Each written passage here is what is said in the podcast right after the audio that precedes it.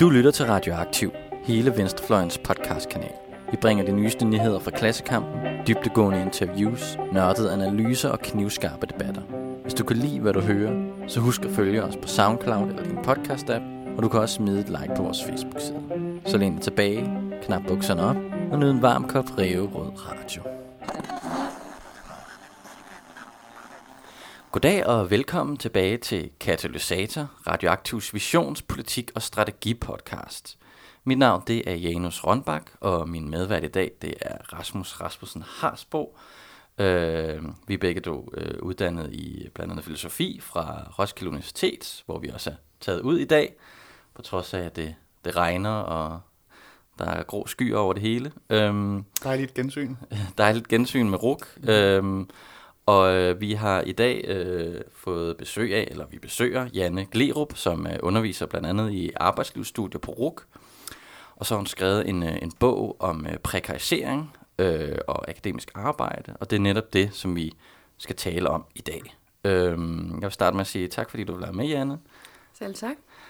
Og øh, ja, vi har jo forberedt en række spørgsmål. Vil du øh, tage, tage fat på det første, Rasmus? Ja, men øh, vi tænkte bare at lægge ud med at finde ud af, ligesom, hvad, er prekar, hvad, hvad er prekarisering, hvad lægger du ordnet i det begreb, og måske kan du også begynde at sige lidt om, øh, hvilke, fordi I vælger det begreb, prekarisering, i forhold til nogle andre begreber, men, men først og fremmest, hvad er prekarisering? Ja. Ja, man kan sige, at der er mange definitioner af det, og i vores bog, jeg er jo ikke en om at skrive den, vi er fire, øh, som har skrevet den sammen, øh, der kigger vi, altså der har vi lavet vores definition af det, og øh, der fokuserer vi på, hvordan der er en tendens til, at stadig mere usikre og løse og midlertidige ansættelsesforhold, de breder sig på arbejdsmarkedet som del af en international proces og tendens, som også rammer øh, herhjemme på alle øh, trin på arbejdsmarkedet. Øh, så det er det, der sådan adskiller ansættelsen fra det faste fuldtidsansættelsesforhold, som er det, vi kender som normalarbejdsforholdet herhjemme. Ikke? Øh, så det kan dække over rigtig, rigtig mange ting, og det er også en af vanskelighederne ved at få hold på den her problematik, det er, hvordan lægger vi snittet på, hvad det faktisk er, vi taler om. Ja, fordi som du nævnte, så, så det handler selvfølgelig om arbejde, men det handler også noget om, hvad kan man sige, den der arbejder, den, den, den subjektive, eller subjektiviteten i det mm. prekære, ikke? Ja. ja, og det kan man sige noget af det, vi har lagt vægt på i vores øh, øh, vinkling af det, det er ikke kun at have en sociologisk eller samfundsteoretisk øh, begrebssætning på det her, men også at prøve at finde ud af, øh, hvilken rolle subjektiviteten spiller, og hvad betyder prekariseringen for den enkelte. Altså sådan, så vi, får, vi forsøger at anlægge en øh, begrebssætning, som tager fat i hverdagslivsperspektivet, oplevelsesperspektivet, sådan så vi både kigger på de sociologiske, økonomiske, men også de subjektive og mere psykologiske sider af sagen. Mm, så det er meget, kan man sige, holistisk bredt. Hvad hedder det? Øhm, der er nok hvis man ligesom har haft øh, har hørt lidt om, om den her diskussion før, så kan det være, at man har hørt om, om begrebet prekariat fra, fra, fra øh, øh, ham, der hedder Guy Standing. Øh, hvordan, øh, at, hvad kan man sige, er jeres begreb prekarisering en, en udløber af det, eller hvordan forholder det sig? Ja, altså vi kommer ikke udenom, at vi er dybt inspireret af Guy Standings øh, meget omfattende undersøgelser, både sådan begrebsmæssigt og empirisk. Øh, men vi lægger nok også snittet et lidt andet sted. Altså det kan være, det er sådan lidt nørdet at tale om, men, men øh, hvad kan man sige? Altså vi taler egentlig mere om en prekarisering som en proces, der finder sted i samfundet, udbredelse af nogle bestemte tendenser, og måske lidt mindre øh, om prekariatet som en entydig ny klasse. Det er det Guy Standing han gør. Han siger ligesom, at den gruppe, som kan være tidligere ressourcestærke, tidligere ressourcesvage, men som, som, op, som opstår og har det til fælles, at de har de her løse midlertidige ansættelsesforhold som en præmis i deres liv, at det er sådan en gruppe, der er ved at udvikle sig til en egentlig ny klasse, uh, The New and Dangerous Class, som han kalder det i et af hans hovedværker. Uh, og vi kan jo godt se, at der er nogle tendenser til, at der er sådan nogle, nogle grupper, som får nogle ting til fælles på en objektiv måde. Men det lige frem at trække det så vidt som til at sige, at nu har vi sådan et politisk begreb for en klasse, som er et prekariat. Øh, det tror jeg vil være trækken for vidt, øh, i hvert fald i en dansk sammenhæng, men også bredere. Mm. Så der er nogle forskel mellem hans tilgang og vores, men i vores bog er vi jo i dialog med ham om, hvad er styrkerne i det, han får frem med sin tilgang, og hvad kan vi få til, hvis vi lægger noget andet ind i det. Så, mm. så det bliver ikke sådan konkurrerende positioner, men mere, at vi samarbejder lidt om at få dækket nogle forskellige aspekter af. Ikke? Men så øh, for at få det lidt mere ned på jorden, mm. og ned fra det, øh, fra det nørdede tekniske, øh, så, som vi kan vende tilbage til senere, så mig og Janus, vi er jo to unge, øh, akademisk uddannede gutter. Øh, hvad er det så nogen som os oplever, når vi træder ud på det akademiske arbejdsmarked? Hvad er det for et mm. arbejdsmarked er i dag? Ja. Ja, så nogle af jer får jo en øh, forskrækkelse over at blive øh, altså henvist til en serie af forskellige midlertidige ansættelser. Altså herhjemme kan vi jo se, der er undersøgelser, der viser, at op mod 40 procent af de nyuddannede akademikere, de øh, er nødt til at starte ud i de her midlertidige jobs, og mange har dem i ret lang tid ad gangen. Og man siger, det der kan være lidt det skræmmende perspektiv, det er, men er det så en ny præmis overhovedet? Er det ikke bare sådan en indkøringsfase, at når sådan er det, man skal lige have lidt erfaring, og man prøver lidt af, og det er fint nok nogle år. Øh, men hvis det som det tegner til, øh, kommer til at være en ny præmis, ikke for hele arbejdsmarkedet, det er jo stadigvæk, normen er jo stadigvæk øh, fast ansættelse, men for alligevel en del af de unge, der begynder det at være øh, nogle nye spilleregler på arbejdsmarkedet, så er det jo en noget anden udsigt til et arbejdsliv, og især fordi den unge generation også skal arbejde rigtig, rigtig længe, før I får lov at gå på pension. I har også øh, øh, hvad hedder det, nogle, nogle konkrete eksempler på, på, hvordan de her arbejdsforhold kan være. Kan du nævne nogle af dem? Altså sådan øh, praktisk ude på arbejdspladsen? Eller? Ja, altså... Øh, hvordan, øh, hvordan, hvordan kunne sådan en, en, en type arbejdsforhold se ud? Mm, øh, ja. For eksempel for en, en akademiker, der er nyudlært. ja, altså typisk så er det sådan noget med, at man kan få en kontrakt øh, på nogle måneder, eller et halvt år, eller et år. Øh, og så efter den, når den udløber, så øh, kan det nogle gange føre til en forlængelse eller en genansættelse, andre gange så, øh, så slutter det der. Men det, der er interessant ved mange af de her stillinger, det er, at de er jo Øh, til sammenligning med de faste sikre ansættelser, meget mere, folk er i en meget mere udsat position, og der er også nogle gange forskel på de rettigheder, man har. Øh, nogle af de her jobs, så er der ikke pensionsindbetaling til, og det kan godt være, når man er nyuddannet, man tænker, at ja, det går nok, øh, men i det lange løb, så kan det være rigtig problematisk, hvis ens ansættelser de er uden pension, fordi vi er nødt til at leve af den pension, vi får gennem vores ansættelser, øh, når vi når alderdommen. Så der kan være sådan en hel masse øh, forhold sådan i selve øh, regelret, eller regelgrundlaget, altså hvad er det, øh, ansættelsen indeholder, sådan rettighedsmæssigt, og så er der så alt det mere uformelle, med, hvordan er man anderledes stillet, når man er løst ansat i forhold til en fastansat, fordi så er der en masse ting, man måske øh, gør anderledes, end hvis man mm. sad mere sikkert i sadlen. Inkluderer I også sådan, altså sådan ulønnet praktik og øh, hvad hedder det, der er for eksempel platformsøkonomi, Uber mm. og sådan nogle ting. Det er mm. også nogle, er det noget, I også undersøger? Altså, vi har taget det med, øh, som ikke så meget med ulønnet praktik, men, men altså nogle gange nævner jeg det sådan for at sådan lave en hel liste over forskellige typer, sådan lidt gråzoneagtige måder, man kan være ansat på efterhånden, altså tilskudsordninger og så øh, praktik, og det kan være flexjob, og det kan være andre former for støttet beskæftigelse, man kan være frivillig, at man kan være i en socialøkonomisk virksomhed, hvor nogle er ansatte, og andre er brugere. Øh, så der er sådan helt vift, og der er de her platformsøkonomi, hvor man får igen helt nye måder øh, for reguleringen af forholdet mellem arbejdstager og arbejdsgiver, som foregår digitalt og helt individualiseret som regel. Øh, så når jeg nævner sådan nogle ting, så er det ikke bare for at gøre forvirringen total, mm. så er det for at sige, at prekariseringen øh, befinder sig sådan midt i hele det her rod øh, af mange forskellige typer af ansættelsesformer og beskæftigelsesformer, som breder sig. Noget af det er smadret godt, og noget af det øh, får vi meget ud af, og får mennesker og samfund meget ud af. Øh, men noget af det er også med til at skabe rigtig stor usikkerhed øh, for de arbejdende. Øh, kan du komme nærmere ind på sådan nogle af de indvirkninger, det har for sådan den enkelte, at, at, at man ikke er tilknyttet en arbejdsplads ja. på den måde? Ja, eller, eller måske, I har jo faktisk lavet øh, 30-40 interviews øh, hvad hedder det, til forskning i, i, i bogen, øh, så, så måske kan du, kan du bare fortælle nogle af, af de, af de ja, mm. historier, mm. altså fordi der er, også, der er nogle af dem, der virkelig giver indtryk. Ja, altså man kan sige, øh, da vi valgte at lave de der, øh, vi, har, vi har lavet en, ja, en 30-40 interviews med det, vi kalder berørte. Øh, og dem har vi sådan koncentreret ned i 16 arbejdslivsfortællinger, som er sådan helt korte, en 3-4 sider eller sådan noget, hvor vi prøver at fortælle øh, på, med udgangspunkt i de her interview, hvordan sådan et arbejdsliv kan udfolde sig, øh, fra man blev uddannet, og så skete der det, så fik man det job, og så havde man ikke lige noget en periode, og så måtte man få nogle dagpenge, så fik man det der, og så fik man en forlængelse, men så, altså hvordan folk nu oplever at navigere i hele det der, øh, og det har været rigtig, rigtig spændende og indsigtsgivende at lave de interview og formulere de der fortællinger. Og noget af det, der går igen, fordi folk navigerer jo forskelligt og har forskellige erfaringer. Ja, det er netop en af pointerne, ikke? Altså, jo, vi prøver at, at lave sådan... netop har så mange forskellige... Uh ja, manifestationer, kan man sige. Ja, og konsekvenser, mm. og, og folk øh, håndterer det også på forskellige måder. Øh, det, er, altså, det er heller ikke ligegyldigt, hvilken branche man er ansat indenfor, fordi forholdene er også meget forskellige inden for forskellige områder. Men noget af det, vi kan se, der går på tværs, det er i hvert fald øh, den, altså, for det første forringede indtægtsbetingelser. Det er meget sjældent, at man bliver rigtig rig af at være midlertidigt ansat. Mm. Altså, og så kan vi se, at det er enormt stressende, det der med, at man altid er på prøve, man er altid sådan lidt til eksamen, er der nogen, der kalder det, fordi man jo skal vejes i forhold til, kan man nu forlænge, vil man fastansætte, Øhm, og det er en usikkerhed og et pres, øh, som fylder rigtig meget.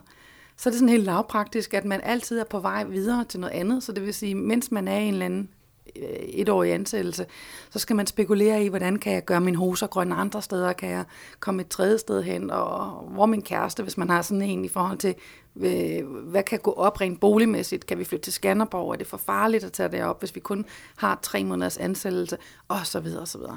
Så hele den der øhm, usikkerhed i forhold til fremtiden og rigtig dårlige vilkår for at kunne planlægge sit liv, det stresser enormt meget, fordi vi har brug for, det er sådan enormt i vores kultur, altså man er noget, hvis man har styr på sit liv gennem at have styr på sin tid. Mm. Kontrol over tid, det er så vigtigt for vores liv. Og os, som har nogenlunde kontrol over vores tid, fordi vi har et forudsigeligt arbejdsliv og lange opsigelsesfrister, vi tænker ikke over, hvor vigtigt det er. Men når du hele tiden er henvist, henvist til meget korte, øh, kortsigtede betingelser for at finde ud af, hvornår kommer der penge i kassen næste gang, øh, så er det en virkelig stor stressfaktor. Så det er nogle af de ting, som man kan fremhæve, øh, går lidt igen på tværs. Øh, noget positivt, der går igen på tværs, er også, at, mm. at folk altid finder veje og løsninger og skaber nye muligheder og bruger deres netværk. Så der er også masser af kreativitet og, og øh, stærk altså, hvad skal man sige, opfindsomhed i vores historier. Øh, men vi kan selvfølgelig også se den mere negative side af medaljen. Ikke? Mm. Øh, er det her så, nu har vi fået lidt, hvad det, hvad det vil sige for den enkelte og sådan noget, men er det også et, er det et problem for arbejdspladserne og samfundet generelt? Mm. Øh, mm. Hvad har I gjort af, af tanker om det? Ja, altså man kan sige, at vi har ikke forsket ud på arbejdspladserne. Det kunne jeg nok godt tænke mig at få mulighed for øh, på et senere tidspunkt. Men noget af det, vi kan se i vores fortælling og interview, det er, at øh, altså, der er en stor risiko for, at det på lang sigt går ud over kvaliteten i opgaveløsningen, hvis vi har rigtig mange løstansatte. Det der med, at man har en kæmpestor udskiftning, øh, betyder, at kontinuitet bliver presset, sammenhæng bliver presset det der med, hvem tager egentlig grundlæggende et ansvar for det, der foregår her.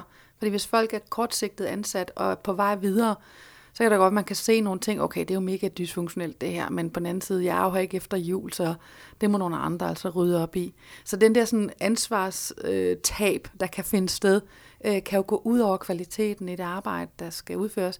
Så selvom man nogle gange ansætter folk på de her løse midlertidige ansættelser, fordi vi vil ligesom optimere vores konkurrenceevne, i sådan en global økonomi, hvor vi skal være frem i skoene, fordi kineserne kommer, og de er mange, og de er hurtige, og de sover aldrig.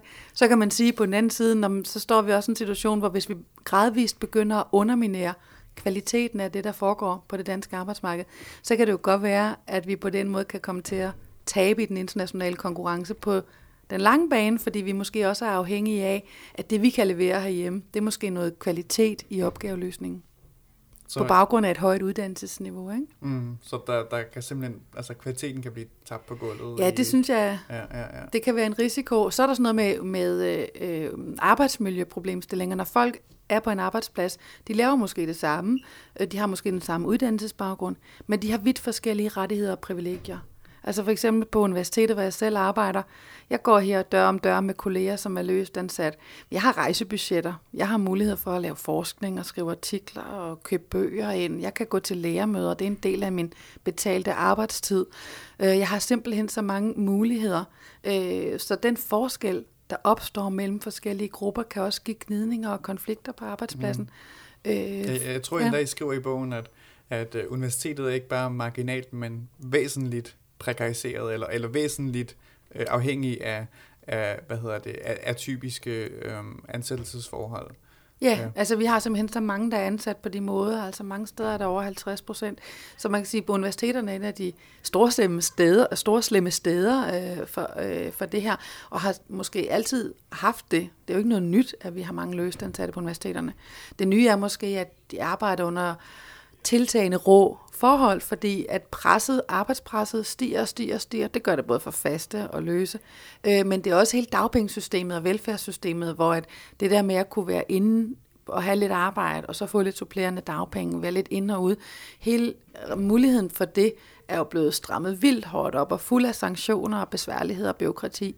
Øh, så det kan være en, en hård tilværelse at være løstansat, ikke kun på universiteterne, men i det hele taget, på grund af den måde, vores dagpengesystem er skruet sammen på. Ikke?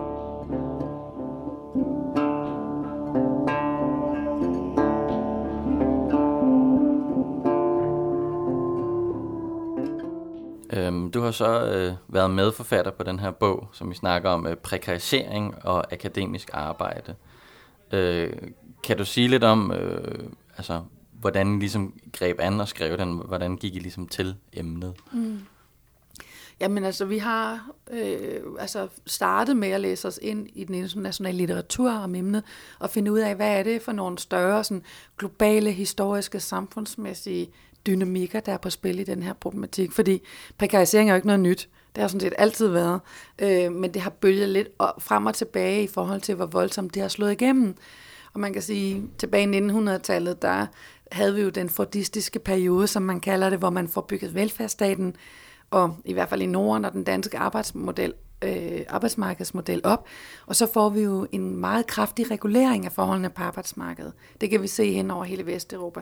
Så det er sådan nogle ting, vi analyserer frem, hvor vi ligesom har den, det lange lys på, og på at kigge på, hvad er det for nogle verdensøkonomiske forhold, øh, samfundspolitiske forhold, der har betydet, at vi så i 1900-tallet havde en, en relativt øh, god periode i forhold til regulering øh, mm. på arbejdsmarkedet. I skriver endda, at, at, at jeg tror det er i foråret, eller indledning, eller, eller i stedet, at, at, øh, at det kan være, at velfærdsstaten, eller, eller hvad kan man sige, begrænsningen af prekarisering egentlig bare har været en parentes i, i mm. historien, med mindre, hvad kan man sige, der kommer til at ske noget i fremtiden. Men, men kan du ikke beskrive, hvad kan man sige, ja, øh, ja, den her parentes, øh, fordi der er nok mange, der tænker, at det her med, at vi lever i et moderne, en moderne velfærdssamfund, hvor vi tager os hinanden og så videre, det er ligesom, det, det er noget givet. Mm. Øhm, øh, med, med den her idé om, at det faktisk måske bare var en parentes i historien, at, mm. at det der med, øh, at, hvad kan man sige, gode, gode forhold på, mm. på arbejdspladsen, eller, øh, ja, at, øh, at det er det noget historisk, eller der i hvert fald er en dynamik i det. Ja. ja. Så, så måske kan vi vende tilbage til, til øhm, øhm, du, du, du, du talte om øh, øh, det fordistiske arbejde, eller den fordistiske velfærdsstat. Hvad, hvad, hvad ligger der i, i fordisme? Hvad er det for en type arbejde? Ja, man kan sige, det er jo sådan den periode øh, af Ford, det kommer jo fra bilproduktion Ford, hvor man ligesom får stabiliseret den der sådan masseproduktion og den industrisamfundets opblomstring, og som sådan øh, fører til, at vi får sådan nogle meget store grupper af mennesker, der arbejder på samme måde, og vi får den her stærke regulering, altså arbejdsmarkedets parter, de laver overenskomsterne. Øh, Folketinget bakker op med noget forskellige lovgivninger, man har nogle trepartssamarbejder, men det er sådan et relativt selvkørende system faktisk, øh, der opstår den her periode.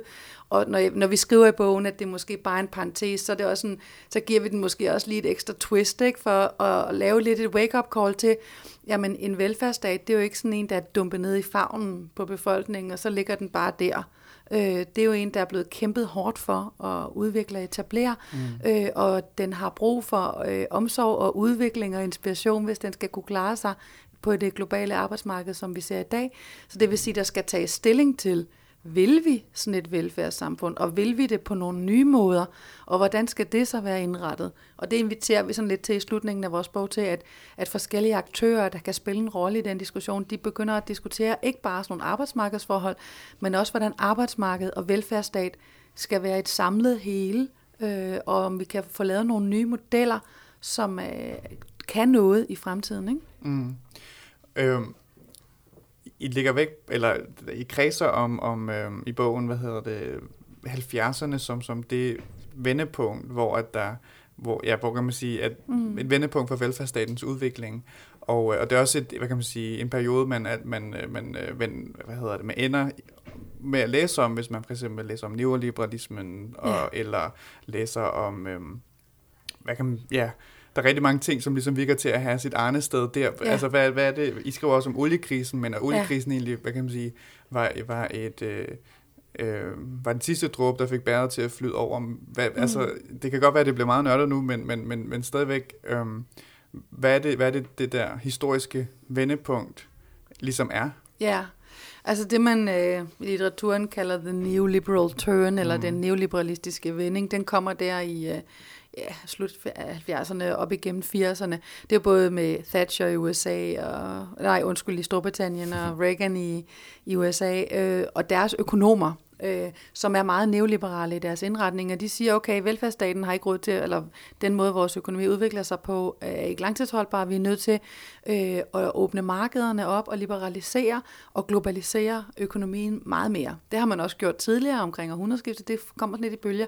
Så hele den der sådan enormt liberale eller liberalistiske udvikling, den sætter sig igennem internationalt. Ja, så der var sådan en idé om, at velfærdsstaten, den, den altså, kunne ikke holde sine egne budgetter? Ja, ja, den, ja. altså herhjemme tog det så et form af en kritik af velfærdsstaten for at være for tung og byråkratisk, ineffektiv og dyr, og man var ligesom nødt til at dynamisere, slanke og effektivisere meget mere, mm. hvis vi skal kunne klare os i den internationale mm. konkurrence. Mm. Det er også det, der er med til, at vi så nogle årtier senere taler om velfærdsstaten som en konkurrencestat, fordi vi ligesom gradvist har taget det ind. Altså man kan sige, at i en dansk sammenhæng kom det sådan lidt med delay, fordi vi har sådan en vis, øh, altså meget sådan organiseret og velstruktureret velfærdsstat, så den der neoliberale ombrydning af velfærdsstaterne, som var internationalt, kommer til Danmark måske lidt med forsinkelse, og lidt langsommere sniger mm. den sig mm. ind, men den er der, mm. og den sætter sig markant igennem i dag. Mm. Hvordan, øh, hvordan hænger prekariseringen så sammen med den mm. øh, neoliberale udvikling? Men det, det har det at gøre med det, at øh, altså, hvis man kigger på det faste fuldtidsansættelsesforhold, så kan det øh, umiddelbart fremstå relativt dyrt. Vi har alle mulige aftaler om øh, øh, øh, hvad hedder det, løn under sygdom, og altså, vi har alle mulige rettigheder, som betyder, at ansættelse af arbejdskraften er relativt dyr. Vi har godt nok også en flexicurity-model herhjemme, som gør det utrolig nemt at fyre folk, modsat andre steder rundt om i Europa. Øh, men den der behov, behovet for at kunne have optimal brug af arbejdskraften, og ligesom øh, have optimal fleksibilitet til at justere op og ned efter behov. Øh, det har jo sat sig igennem som et konkurrenceparameter. Så, så derfor så gælder det om at hyre folk ind lige præcis til det, man skal bruge dem til, og så ud igen. Øh, og der kan man jo se, øh, at der kan det være snedigt at have folk ansat på korte øh, ansættelseskontrakter, eller måske på et øh, begrænset timetal, at man bruger dem kun 10 timer om ugen. Det er det, vi kalder marginal deltid, øh, fordi man bruger dem kun lige der, hvor man måske har et særligt behov for noget ekstra arbejdskraft. Øh, og det betyder, at vores ansættelsesforhold bliver meget mere usikre og fleksibiliseret. Så det har den sammenhæng. Øh, man kan jo se nogle steder, så ansætter man folk sådan i perioder, sådan, øh, på et plejehjem for eksempel, når der er rigtig meget brug for det, fordi der er run på, alle skal op, eller alle skal spise, så er folk ansat, men i andre perioder, hvor et, Mm, de ældre ligger og småsover eller et eller andet om eftermiddagen, så har man så ikke brug for folk, så er de ikke på arbejde. Og sådan kan vi se sådan nogle tendenser til ekstreme fleksible ansættelser, hvor folk de sådan er ind og ud af ikke bare et job, men måske har to eller tre forskellige jobs, som de er nødt til at ligesom sjaske sammen for at kunne leve af det. Og det er ikke så vildt udbredt i Danmark endnu, men det er der. Mm. I nævner nemlig også sådan, øh, nogle af de her ord øh, i forhold til konkurrencestaten, ikke? Altså, hvor I sætter velfærdsstat over for konkurrencestat. Mm. Så nævner I optimeringsregime og new public management, kvantificering, og mm. vi skal være dynamiske osv. Øh, I, men I siger også, at det her det er udtryk for et bestemt menneskesyn. Hvad er det for mm. et menneskesyn? Ja, altså vi henviser til Ove Kai Pedersen, som jo øh, har skrevet sådan en dansk udgave af Joachim Hirsch's bog om konkurrencesamfundet øh, og konkurrencestaten, og som, øh, hvor han altså henviser til den her øh, beskrivelse af subjektet som det opportunistiske menneske. Og det er sådan, altså det opportunistiske menneske er hele tiden på forkant med sine egne muligheder. Hvordan kan man optimere sine chancer? Hvordan kan man øh, få mest muligt ud af sine relationer, og få mest muligt ud af sit liv. Øhm, og det er ikke bare noget, der kommer via konkurrencestaten. Det er sådan en gradvis en udvikling af en forståelse af, hvordan et subjekt bliver øh, vellykket. Og det er, at vi bruger vores tid optimalt på at opnå mest muligt. Og det, øhm, det er bare et andet menneskesyn, end vi havde for 30-40 år siden. Mm. Øh, og det er ansporet en lidt større grad af sådan, øh, egoisme, Altså fordi om nødvendigt må det være på andres bekostning. Og på meget øh, kraftige konkurrencedynamikker. Og vi kan jo også se det i vores kultur i øvrigt. Altså man kan se på Facebook, hvordan ungerne de sammenligner sig med gennem likes. Altså man skal præstere, og man skal fremstille sig selv, og man skal være employable på arbejdsmarkedet. Man skal have et entrepreneurial mindset. Der er mange af de der sådan... Øh, øh, nye øh, engelske begreber, som, mm. som har det der i sig. Ikke? Altså, vi skal være fremme i skoene og sælge os selv.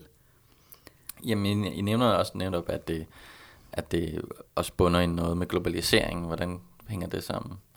Jamen, det er jo en del af den internationale konkurrence. Man kan ligesom sige, logikken om, at staterne skal konkurrere, virksomhederne skal konkurrere, trænger ned på stadig flere niveauer. Altså, mm. så er det også enhederne, der skal konkurrere med hinanden på sygehuset. Kommunerne skal konkurrere med hinanden. Ja. Medarbejdere skal konkurrere med hinanden. Og ind i dig selv skal du også konkurrere med dig selv. Gå hjælp mig. Ikke? Ja. Du skal stille mål for dig selv, og så skal du teste, om du har nået dine mål. Kan du ikke finde ud af det, kan du få en app, igennem hvilken du kan teste dig selv. Altså, så vi installerer det der som sådan en optik, Mm. Ikke bare på arbejdsmarkedet, men i vores hverdagsliv. Det er en meget gennemgribende tendens.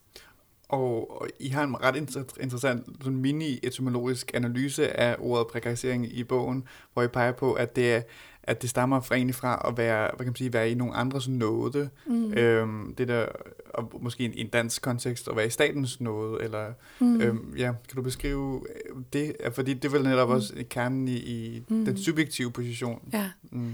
Altså det er jo, altså man kan sige, det kan være statens noget, eller arbejdsgiver. Øh, det der er det væsentlige, det er, at man mister sin egen autonomi.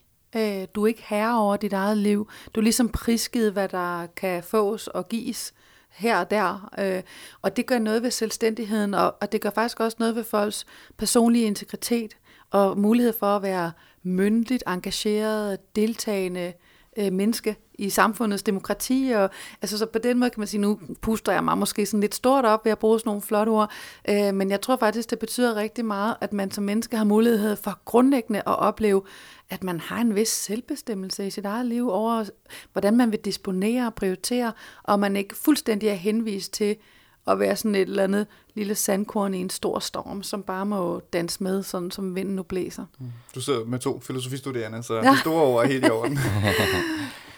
øhm, I har også, eller man, man kunne ligesom også sige, at den her udvikling med prekarisering og sådan noget, egentlig også udtryk for, at vi overgår fra den her øh, fordistiske produktion, industrielle produktion til et videnssamfund. Mm. Er det ikke øh, noget, der sådan ligesom er naturligt for det? Mm. Og, og kan vi egentlig, kan vi ligesom bare ignorere det, og så sige, nej, vi vil tilbage til, hvordan det var før? Mm. Eller, eller bliver vi ikke nødt til ligesom at, at gå med den udvikling på en eller anden måde? Men jeg synes, øh, altså vi argumenterer måske nok for, at vi går fra det øh, fordistiske til det postfordistiske, mm. og som betyder, at vi får, i hvert fald på arbejdsmarkedssiden øh, øh, af sagen, et arbejdsmarked, hvor at den her konkurrencelogik sætter sig hårdere igennem, og det får betydning for den måde, vi kan blive ansat på. Øh, videnssamfundet skal vi selvfølgelig være i og udvikle. Øhm, og hvis det har kommet til at lyde sådan i bogen, at vi hellere vil trække tilbage til gode gamle dage eller sådan noget, så har vi ikke lykket særlig godt med vores budskab, fordi vi har ikke nogen fantasier om, at, at det er muligt og heller ikke ønskværdigt at komme tilbage til måske nogle af de lidt mere negative sider af sagen ved det tidligere et industrielle øh, samfund med sådan meget firkantet, man går på arbejde, man har fri og sådan. Så. Øh, vi har fået den der fleksibilisering, og vi har fået sådan en altså meget mere mangfoldig vifte af måder, folk gerne vil leve på og arbejde på. Øh, det bliver vi nødt til at indrette os efter. Derfor så taler vi heller ikke om at komme tilbage til sådan en gammeldags lønarbejderstyring af tiden, men kan vi måske udvikle en strategi for det, vi kalder en fri livstid. At vi prøver at sige, okay, vi lever jo i et af verdens rigeste lande. Vi har så mange muligheder for at skabe noget fleksibilitet, som kan give myndighed, give selvbestemmelse, og som ikke bare er en fleksibilitet, som betyder, at man bliver meget mere stresset, fordi alting hele tiden kan laves om, og man ikke ved, hvad der skal ske i morgen, og hvornår man skal på arbejde. Mm. Men at vi kunne tænke lidt mere progressivt om at sige, har vi muligheder for at bruge smidigheden til at få balancer mellem, hvornår vi arbejder, hvornår vi restituerer, hvornår vi er med i nogle fællesskaber, at det ligesom kunne, kunne tilrettelægges på nogle bedre måder. Øh, det tror jeg jo sagtens, man kunne, men det kræver, at der er nogen, der gider at gå ind og tænke i, hvordan får vi lavet en form for fleksibilisering og frihed i arbejdslivet, som ikke bare er en konsekvens af, at der er nogen, der skal tjene flere penge øh, på vores arbejdskraft. Fordi det er en side af sagen, men det er jo ikke den eneste. Jeg ved ikke, om det øh, svarer på noget af det, som du, der lå i de spørgsmål. Øh, jo, det, det synes jeg helt bestemt. Øh, altså noget, jeg også tænker, det er, at... Øh, hvad hedder det? Altså, der er også noget, noget positivt i det der med, at, at øh, jeg mener, jeg har hørt ind på et eller andet tidspunkt, at, at i Danmark, der er, er der faktisk ret mange... Øh, man har mange arbejdsliv i Danmark i forhold til nogle mm. andre lande, hvor man måske arbejder det samme sted i 30 år mm. eller 40 år eller et eller andet, hvor man trods alt i Danmark faktisk bytter job nogle gange, ja. eller skifter arbejdsplads en del gange. Ja, vi har nærmest øh, Europa-rekord i ja. jobskifte, tror jeg, ja. i Danmark. Ja. Og, og, og det, det ser jeg umiddelbart som noget positivt, fordi at øh, så sker der noget udvikling, og jeg, jeg kunne ikke selv forestille mig, mm. som et ungt omstillingsparat menneske, det ved jeg ikke, om jeg er, men, mm. øh, men jeg kunne ikke selv forestille mig at arbejde det samme sted 40 år. Nej. Øh, så, så, så på den måde er, er det godt, hvis det kan lade sig gøre. Det skal jo bare kunne lade sig gøre på en fornuftig måde. Ja. Og det er jo så der, hvor den her prekariseringsproblematik kommer ind. Hvordan kan man have fleksibiliteten uden øh, usikkerheden, eller hvad man skal ja, sige. Ja, finde en, i hvert fald en fornuftig balance mellem ja. det. Og jeg vil da også gerne sige, at mange af de yngre mennesker, vi har interviewet i vores bog, de har det som dig. De er mm. heller ikke interesserede i sådan en 40-årig fast perspektiv. Altså. Og det ligger også i vores kultur, at det er jo nærmest, altså folk, der er fastansat så længe, det er jo nærmest, at der landet vejen med dem, eller sådan noget, er de groet fast, eller sådan. Mm. Altså, hvor i gamle dage, der var det jo sådan æresbevisninger, der var jo medaljer fra dronningen, jeg ved ikke hvad, når man havde været i statens tro tjeneste, for eksempel. Altså, der var det noget, man så op til. Mm. Det var sådan at opbygge den der ancienitet. Og i dag, der ser vi op til, at man kan skifte rigtig hurtigt. Ja. altså, men nogle gange er det også lige før, det bliver for meget. For eksempel i, den, i den offentlige sektor, at, at normen er, at man skal skifte også cheferne øh, højst, eller øh, mindst hver fjerde år eller sådan noget. Øh, det kan godt være, at det dynamiserer, og folk får nogle alsidige erfaringer, men jeg synes også, man skal være opmærksom på, hvad sker der med den langsigtede kontinuitet, hvis vi alle sammen skifter så hurtigt, for det tager faktisk noget tid, ikke mindst for en akademiker at komme godt ind i et nyt felt, blive god til at gøre det, man, man, man kan og skal i relationer med andre, forstå en branche, forstå en virksomhed. Øh, så hvis vi har alt for hyppige jobskifte, så kan det faktisk også give bagslag sådan rent samfundsøkonomisk, tror jeg. Der er ikke nogen tal, der støtter, øh, men det er sådan min snusfornuft, der siger, at vi må prøve at overveje, øh, om vi har de rigtige balancer i det her. Så du kan godt se en, en fremtid for, hvad skal man kalde det, velfærdssamfundet, øh, hvor vi faktisk er mere fleksible, øh, men samtidig kan bevare de gode dele af velfærdssamfundet. Øh, og hvordan vil du, altså, hvordan har du nogle tanker omkring, hvordan det kunne hænge sammen? Mm. Altså jeg vil da sige, at jeg synes da nok, at fleksibiliteten har været til stede i mange år, og særligt mm. en dansk arbejdsmarkedsmodel, hvor vi har det, vi kalder flexicurity. Ja. Det man så kan sige om flexicurity, det er, at over de senere år, så er den ligesom modellen tiltet lidt vel meget over i flexi, og lidt for langt væk fra curity. Altså man kan sige, at dagpengesatsen, den er blevet skåret ned og ned, optjeningsperioden øh, er blevet længere, det er blevet sværere at optjene sin dagpengeret, øh, man har dagpenge i en kortere periode osv. Altså så også der er et kontrol- og sanktionssystem, som er ubeskriveligt omfattende og dyrt og besværligt. Øh, og problematisk på mange måder også, vil jeg sige. Øh, så man ja, kan sige, den udvikling... Ja.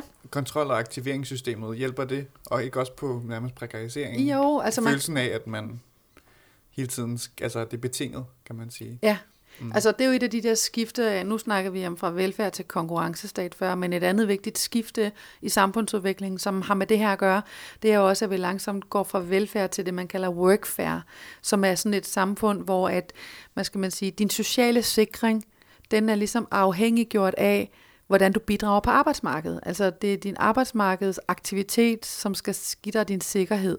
Hvor i den klassiske velfærdsstat, så havde man nogle værdier om, at vi har råd til at passe på folk, uanset hvordan de øh, er kommet skidt fra start, eller hvad der er sket. Øh, så er det i dag et ideal, at vi, altså det er, altså, så er det en dag en, en tænkningen er, at øh, social sikring, det er et middel til at få folk tilbage på arbejdsmarkedet.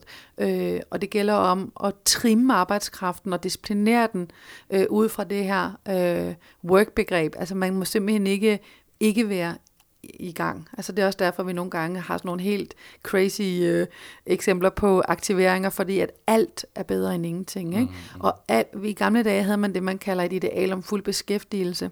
I dag har vi et ideal om fuld arbejdsmarkedsdeltagelse. Mm. Det er noget helt andet. Ikke? Ja, hvad, hvad er forskellen? Jamen forskellen er, at i dag der gælder det om, at du skal have en, din tilknytning til arbejdsmarkedet, uanset hvor ringe eller kortvarig eller mærkelig eller irrelevant i forhold til dit fag, den kan synes, så skal du have den. Og det er bedre end ingenting. Og det lægger også lidt op til, at vi kan få sådan et, et øh, lavtløns arbejdsmarked eller et skøjet arbejdsmarked, hvor at der ligesom er det, man i den internationale litteratur kalder bad jobs. Og det er sådan nogle jobs, som der ikke er nogen, der gerne vil have, men nogen er nødt til at tage, fordi der er ligesom ikke nogen nedre grænse for, hvor ringe det kan være, bare du er i arbejde. Mm. Og det er også derfor, vi internationalt kan se tendenser til working poor, hvor folk arbejder og arbejder, men de kan simpelthen ikke engang leve af det. Mm. Ja, det, man kan, kan man også sige, den distinktion der mellem velfærd og workfærd, det er, at, at altså i velfærdssystem, der har du nogle rettigheder til noget understøttelse øh, i kraft af at være borger i samfundet, yeah. mm. hvor i workfærd, jamen, der har du kun rettigheder så frem du arbejder.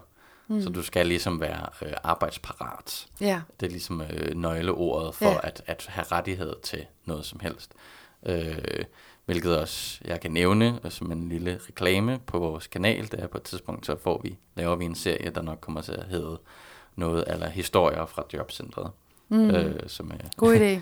som, øh, og, vi har allerede, og der er nogle ret horrible historier, øh, der kommer derfra. Over på Exilovene, der har de allerede lavet en, en podcast om Olga Ravns øh, bog De Ansatte, som øh, er beskrevet som en, hvad kan man sige, en, øh, en arbejds science fiction fra det 21. århundrede. Mm. Øhm, så der, der er meget at, at rive i. Ja, kære lytter, I skal bare øh, slå jer løs i radioaktiv universet og, og høre alle de forskellige lækre mm. podcasts, vi har til jer.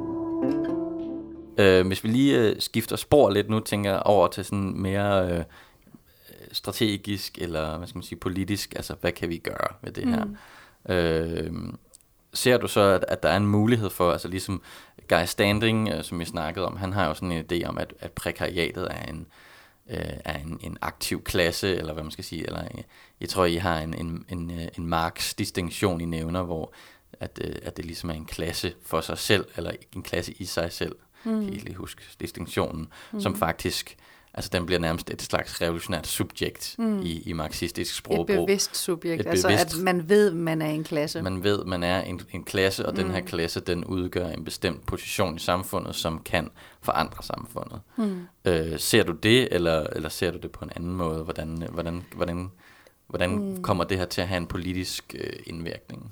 Øh, jamen jeg synes, øh, øh, som jeg sagde lidt i begyndelsen, så opererer vi jo ikke med det her klassebegreb på samme måde som Guy Standing. Altså vi synes ikke, der er belæg for, når vi kigger rundt i verden, at se det som en, en, øh, en klasse, som er sig bevidst på den måde, og men der er alle mulige bevægelser, sociale bevægelser og tiltag og sådan noget. Det er sådan lidt en teoretisk diskussion, hvor klasseagtig skal den være, for den er en rigtig klasse. Eller, mm. øh, så det er måske mindre vigtigt. Øh, men det, som jeg synes er lidt pudsigt ved Guy Standing, det er, at han på den ene side, så øh, så skiller han jo ud på den etablerede fagbevægelse, fordi han synes, den er gammeldags tænkende. Den ligesom bliver ved med at fastholde industrisamfundets måde at tænke øh, overenskomster og arbejdsmarked og ansættelser på, øh, uden at tage alle de her nye problemer med i betragtning. Og det kan han for så vidt have ret i. Der er en vis træhed der. Øh, men han skiller den virkelig ud for at være gammeldags, og samtidig så har han faktisk i sin egen øh, forståelse af, hvordan man mobiliserer, og hvordan social, social forandring kommer i vej, så abonnerer han faktisk på en utrolig gammeldags øh, forestilling om, ligesom at en klasse bliver til, den bliver ledt af nogen, der så driver, og som har sådan mobiliseringsforståelser, som faktisk kører industrisamfundet til, øh, at så, så rejser man sig, og så tager man magten i samfundet og sådan noget. Og jeg, jeg tror, det er, det er måske mere wishful thinking, end det er empirisk øh, bevist, at det er sandsynligt, at det er den her vej, det går. Ikke? Øh, så jeg øh, synes, det er sindssygt interessant og vigtigt, at der rundt om i verden er mange typer af mobiliseringer af folk, som er løstansatte og som er prekariseret, og det øh, synes jeg skal understøttes, det skal eksponeres og belyses. Det er også derfor, vi har forsøgt at belyse erfaringer og tage diskussionen herhjemme i vores bog, lægger op til diskussioner sidst i vores bog. Selvom det er en videnskabelig bog, så blander vi sig i det politiske, fordi det er nødvendigt. Men der kan være mange veje til Rom. Der kan være mange måder øh, at komme løsninger på de her problemstillinger nærmere. Så det, det i første omgang handler om, øh, hvis man spørger mig, det er at få belyst, hvad er det overhovedet, der er på spil. Vi skal simpelthen væk med de der tabuer, som gør, at vi ikke får talt om det. Vi skal væk med de der øh, myter om, at det danske arbejdsmarked, det er så velorganiseret, og der er ikke noget, der går under radaren, og der er styr på det hele og regler for det hele. Øh, for det kan godt være, at der er styr på meget og regler for det hele, men der foregår rigtig, rigtig meget, som ikke er reguleret, og som nogle gange også er direkte ulovligt, hvis ikke i gråzoner. Og vi bliver nødt til at få øje på det, mm. og vi bliver nødt til at få nye strategier for det. Ja, I skriver, at, at, at statistikker, øh, arbejdsstatistikker er et meget godt eksempel på, på blindheden, hvor, at, hvor at der er, hvad kan man sige... Øh, Øhm, hvor det ser ud som om, at der er rigtig mange, der er i arbejde, har jobs, men det er typen, det er karakteren eller kvaliteten af det arbejde, mm. der tages, som, som, man, som man så bliver blind for i de statistikker. Mm. Ja. Og det kan man sige, det er det, der er forskellen på at være ren arbejdsmarkedsforsker, og så være arbejdslivsforsker, som vi jo er. Mm. Det er, at vi kigger faktisk også på arbejdets indhold. Hvad sker der med arbejdets indhold og kvalitet og mening? Under de her processer. Der er selvfølgelig noget strukturelt med, hvordan er man ansat, og hvad får man i løn, og hvad er rettighederne, hvordan forandrer brancherne sig. Det er ligesom den strukturelle side af sagen. Men der er så også den der mere indadrettede side af sagen, som handler om, om de der øh, kvalitative forhold. Det bliver vi også nødt til at få kigget på, øh, når vi skal forstå, hvad det her egentlig betyder for mennesker og for samfundet. Mm. Og, og der handler det om at, for, for jer om at nå frem til, hvad kalder du det, det, det gode arbejdsliv, eller den gode arbejde, eller, eller livstiden, eller ja. Ja, altså noget af det, vi spiller ud med til sidst ja. i vores øh, bog, det er at sige, kunne man øh, altså udvikle nogle begreber, det kan mm. også være andre, men som kan samle et behov op, altså som vi tidligere talte om, at man på den ene side ikke har lyst til at være bundet ind i sådan et eller andet 40 år i en fastlåst stilling, mm. øh, som et perspektiv for ens arbejdsliv. Men på den anden side heller ikke har lyst til hele den der pakke af utryghed, som kommer med et meget mere fleksibiliseret arbejdsmarked. Mm. Kan vi finde nogle måder, hvor fritid og arbejdstid, måske den dikotomi kan blive overskrevet, at vi tænker en fri livstid som sådan et udgangspunkt for at få mm, blandet arbejde og fritid på nogle andre mm. måder end i dag. Og jeg har ikke det færdige svar, mm. så derfor tøver jeg lidt i mine mm. formuleringer. Mm. Men det er sådan et udspil til mm. diskussion, som jeg mener, at, at vi mangler at tage mm. om, hvordan vi både, altså så både får nye arbejdsmarked, men jo dermed også velfærdsstaten, som indrammer vores hele liv, vores hverdagsliv i øvrigt. Ja, fordi det der med at blande arbejde og fritid, det er vel også et af de Altså det er netop et af jeres kritikpunkter, ikke? Altså mm. at, at ens tid bliver prekariseret, og man ender med at bruge mere mm. med sin fritid på arbejde. Ja. Øhm, og det er heller ikke, ja. fordi jeg forestiller mig, ja. altså blande sammen, Nej. altså at det skal flyde sammen. Mm. Det er jo vigtigt, at vi kan sætte nogle grænser mellem, hvornår vi har fri, og hvornår vi går på arbejde. Det mm. tror jeg, at vi alle sammen har behov for, uanset hvad type arbejde vi laver. For ellers så opdager vi ikke behovet for, at vi skal restituere lidt mm. øh, fra arbejde. Men handler det så også om at simpelthen bare få en ny forståelse for, hvad arbejde er. Ja, altså hvad er arbejde, og hvad, hvad bør det være? Altså, jeg savner måske også lidt, at vi øh, i debatten tager en diskussion af, altså har vi overhovedet nogen sådan øh, standarder, altså nogle krav til, hvad, hvad arbejdets kvalitet, hvordan skal vores arbejdsliv egentlig være? Altså så den der mere principielle diskussion om, hvad synes vi et godt arbejdsliv handler om? Hvad er, hvordan skal vilkårene på arbejdsmarkedet egentlig være? Har vi nogle normer, hvor vi siger, det her, det er det, vi vil være bekendt. Det er den vej, vi, vi går. Øh, det, det er ligesom om, at vi har vendet os til, at jamen, det hele blev jo så godt med velfærdsstaten. Og så har vi siden da fået svækkelser og svækkelser og svækkelser, men vi ligesom overser at tage snakken om, jamen hvad har vi så brug for af revitaliseringer nu? øh, så vi ikke risikerer, at der er nogle grupper, som ligesom falder under radaren, og som bare ikke er med. Fordi så er det, øh, der blev spurgt også tidligere til, er der nogle samfundsmæssige konsekvenser? Ja, hvis vi får sådan en udvikling på arbejdsmarkedet, hvor der er et A-hold, øh, som er ligesom med. Det er dem, der har de gode jobs, det er dem, der har rettigheder, dem, der har løn og pension og barsel og barnets første sygedag, Dem, udviklingsmuligheder. der i den, den Ja, gamle velfærdsstat. Endgame, ja, ja, og på, det, på den del af arbejdsmarkedet, hvor der er øh, attraktivt at være. Og så udvikler vi så et, et Mm. stadig større restarbejdsmarked til restgrupper, til skodjobs, badjobs, øh, det kedelige. Øh, og det er så nogle grupper, som hører til på et B-hold, eller et C-hold, eller et D-hold. Og hvis de oplever, at der bliver en stadig vildere polarisering mellem dem, der er med, og dem, der er udenfor. Og dem, der er udenfor, det er, der er nogen, som har gjort, hvad de skulle. De har taget uddannelser. De søger jobs. De, altså, de lever op til alle de krav, der er, men de får bare ikke en chance. Øh, så får vi nogle polariseringer og nogle konflikter i samfundet, øh, som jeg tænker, at øh, kan altså være med til at svække sammenhængskraften overhovedet. Vi kan se i USA, hvordan Trump han sidder på et mandat, hvor at folk har stemt ham ind, fordi ved du hvad, de gad ikke det. De holdt op med at tro på, at det hele er retfærdigt. Middelklassen tænkte, det er åbenbart ikke os, der er nogen, der tænker på. Mm. Så rydder man bordet, så siger man, hvad sker der, hvis man sætter sådan en kejle ind? Mm. Jamen, der sker så det, der sker, ikke? Og så, så det er nogle totalitære processer. Øh, Jamen, det er jo, det er jo konsekvensen af, mm. altså i USA, der har løn jo været stagnerende siden øh, 70'erne, 60'erne endda. Faktisk. Ja. Og arbejdstiden endda. Øh, og, ikke? og, der, er, og der er jo ingen security, der, der er bare ren flexibility. mm. Øhm, men tænker også, hvad, altså, er der noget så har, konkret, vi kunne gøre ved det? Skal vi, mm. skal vi lave en eller anden, noget regulering, både nationalt, mm. internationalt? Øh, øh, vi har lige haft en, øh, en, en podcast, øh, den der hedder Sange og Merværdi, som er vores økonomipodcast, der har de haft noget om basisløn. Mm. Øh, kunne det være en, en mulighed? Øhm, mm. ja, har I nogle, nogle tanker eller forslag? Ja, altså vi har i vores mm, afslutning på bogen jo prøvet at sætte nogle diskussionstemaer op og budt mm. ind med nogle udspil, som det kan være nogle veje at gå. Øhm, jeg synes, altså indlysende er der behov for international regulering, men man kan også gøre noget herhjemme på den danske scene. Og jeg synes, der er ligesom to forskellige strategier. Det ene, det er en strategi, der siger, det her det er ikke ret slemt, det går nok over, lad os prøve at rette lidt på det og sådan slække det værste. Øh, og så, så kompenserer man ligesom det værste, men går ikke rigtig ind i det. Og det er jo sådan nogle strategier, som vi har betjent os af indtil videre. Øh, men når folk så kommer, når, når de faglige organisationer så sender folk ned til Tyskland og kigger på minijob, så kommer de hjem og tænker, det kan godt være, at vi skal gøre noget mere ved det her. Mm.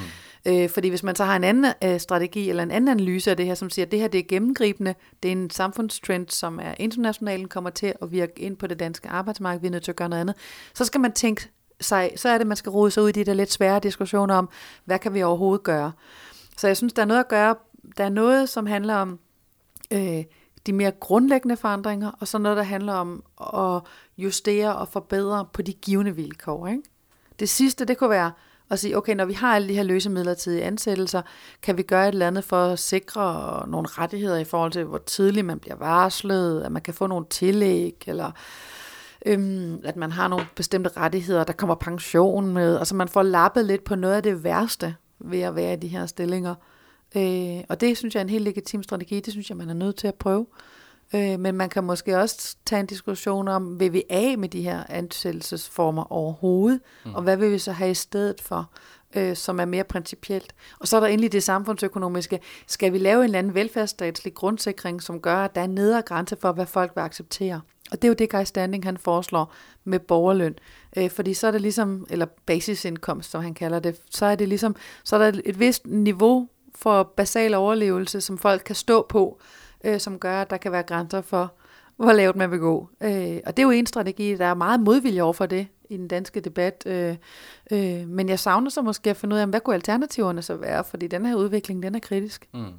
Jeg tænkte også, øh, altså, hvilken rolle vil fagbevægelsen have i det her? Øh, øh, vi har også tidligere her på Katalysator interviewet øh, Jakob Mathiasen, som øh, øh, blandt andet organiserer... Øh, hvad hedder det, østeuropæiske mm. arbejdere, som, mm. som virkelig er i nogle prekære mm. øh, arbejdssituationer. Øh, og, og, og der er ligesom sådan, de, de har ligesom ikke passet ind i det her traditionelle øh, fagforeningssystem. Ja. Øh, og, og det vil man også tit som mm. øh, øh, prekær øh, arbejder, ligesom, øh, man, man har ikke det her faste arbejde, og er jeg så det her, og hvad for en fagbevægelse, fagforening skal jeg så gå ind i? Ja. Øh, hvem skal jeg melde mig ind i, når jeg, altså for mig selv, altså jeg er, er meldt ind i, i Magisternes A-kasse og Dansk Magisterforening, men det er slet ikke det, jeg arbejder med, med så hvor skal jeg egentlig være henne? Ja. Øh, så, så det, nogle af de problematikker, er, har du nogle forslag til, hvad, mm. hvad kan fagbevægelsen gøre for at, at imødekomme det her? Ja, det er et vigtigt sted at starte, og jeg vil sige, øh, altså fagbevægelsen kan og skal gøre rigtig meget, og mange steder gør man det også. Altså for eksempel i 3F har man arbejdet rigtig meget med den her problematik, og har godt kendt til det, og, og gjort forskellige tiltag, altså både i forhold til platformsøkonomi og overenskomstdækning der, men også i forhold til at organisere for eksempel øh, internationale Øh, arbejder med migrantarbejdere øh, i Danmark, og altså med sådan en organizer-strategi, som en ragt ud og fundet de her mennesker, fordi de er meget nemt offer for prekarisering, for tendenser til working poor, når de kommer udefra, de kender ikke deres rettigheder. Øhm, så der er nogle indlysende problemer der, som blandt andet 3F øh, har været med til at adressere, men også Magisterforeningen, som du selv er medlem af, som sådan set har finansieret den forskning, som ligger bag vores bog, mm. har gået ind og sagt, vi kan simpelthen se, at rigtig mange af de højtuddannede akademikere, de er også ramt af det her. Øh, kender vi vores medlemmer godt nok? Kender vi deres arbejdsmarked? Ved vi, hvad deres udfordringer er? Føler de sig egentlig dækket af de interessevaretagelsesstrategier, som vi betjener os af nu? Hvor vi laver de kollektive overenskomster og forhandler centralt, eller skal vi gøre noget andet og mere for dem? Og det er jo blandt andet baggrund for, at de tænkte, at vi må have noget forskning ind, så vi kender vores medlemmer bedre og kan komme i dialog med dem. Så, så, det, så der er faglige organisationer, som rykker på det her, og der er også andre. Øh, men det vigtige er, tror jeg, at de faglige organisationer, de øh, forstår at spille sammen, for jeg tror, i den her problematik, der har man mere til fælles, end man har til forskel. Øh, og man skal lave nogle alliancer og prøve at finde ud af, wow, okay, det her det slår igennem på alle mulige måder, for alle mulige faggrupper, godt nok med forskellige virkninger. Det er knap så slemt at være magister og prekariseringsramt, som det er at være en af de migrantarbejdere, som Mathiasen taler om der, eller Mathisen taler om. Øh, men, øh, men det ændrer ikke ved, at det er en generel øh, tendens, som rammer alle øh, områderne, så derfor bliver vi nødt til at finde ud af, øh, hvordan kan man gå sammen. Det kan være, der skal laves forskellige strategier inden for de forskellige brancher, Øh, men samarbejde tror jeg er nødvendigt, fordi det er, det er så omfattende en problematik, så det er ikke noget, man lige fikser i egen biks. Det kræver et koordineret fællesskab. Vi løber tør for tid, men meget mm. øh, kort, super kort sidste spørgsmål. Nu er der snart øh, folketingsvalg. Det kan være, at øh, regeringsmagten skifter. Jeg ved ikke, om du har lyst til at kommentere, men, men ser verden øh, mere lys ud i, i prekariseringsperspektivet med en socialdemokratisk ledet regering? Jamen, det synes jeg skal lade sig bevise. Altså, øh, jeg synes, vi har med vores bog forsøgt at lægge op til diskussion. Nogle øh, socialdemokrater er gået hen til diskussionen og sagt, det er vigtigt, det er interessant, vi er nødt til at arbejde med det her. Andre har været lidt mere arrogante og sagt, at det er bare sådan noget flødeskumsprekarisering, og det problem, det går over lige om lidt. Øh, så der er lidt forskellige indstillinger, tror jeg, øh, der. Øh, men jeg tror, at jo mere vi drøfter det, jo mere vi får lagt øh, data frem, øh, jo bedre kan vi få en diskussion af, hvad problemerne egentlig er. Øh, og der kan være mange strategier til at løse dem, og det håber jeg da, ikke bare Socialdemokraterne, men alle partierne på Christiansborg, de er indstillet på at tage del i. Yes, skide godt. Jamen, så tror jeg, vi runder af. Øh, vi nærmer os øh, den, den time der. Øh, og jeg vil bare sige tak, fordi du vil være med. Og så øh, vil jeg sige øh, tak til vores lyttere, fordi de vil lytte med. Og øh, så vil jeg sige, jeg håber, I vil lytte med næste gang. Hej hej.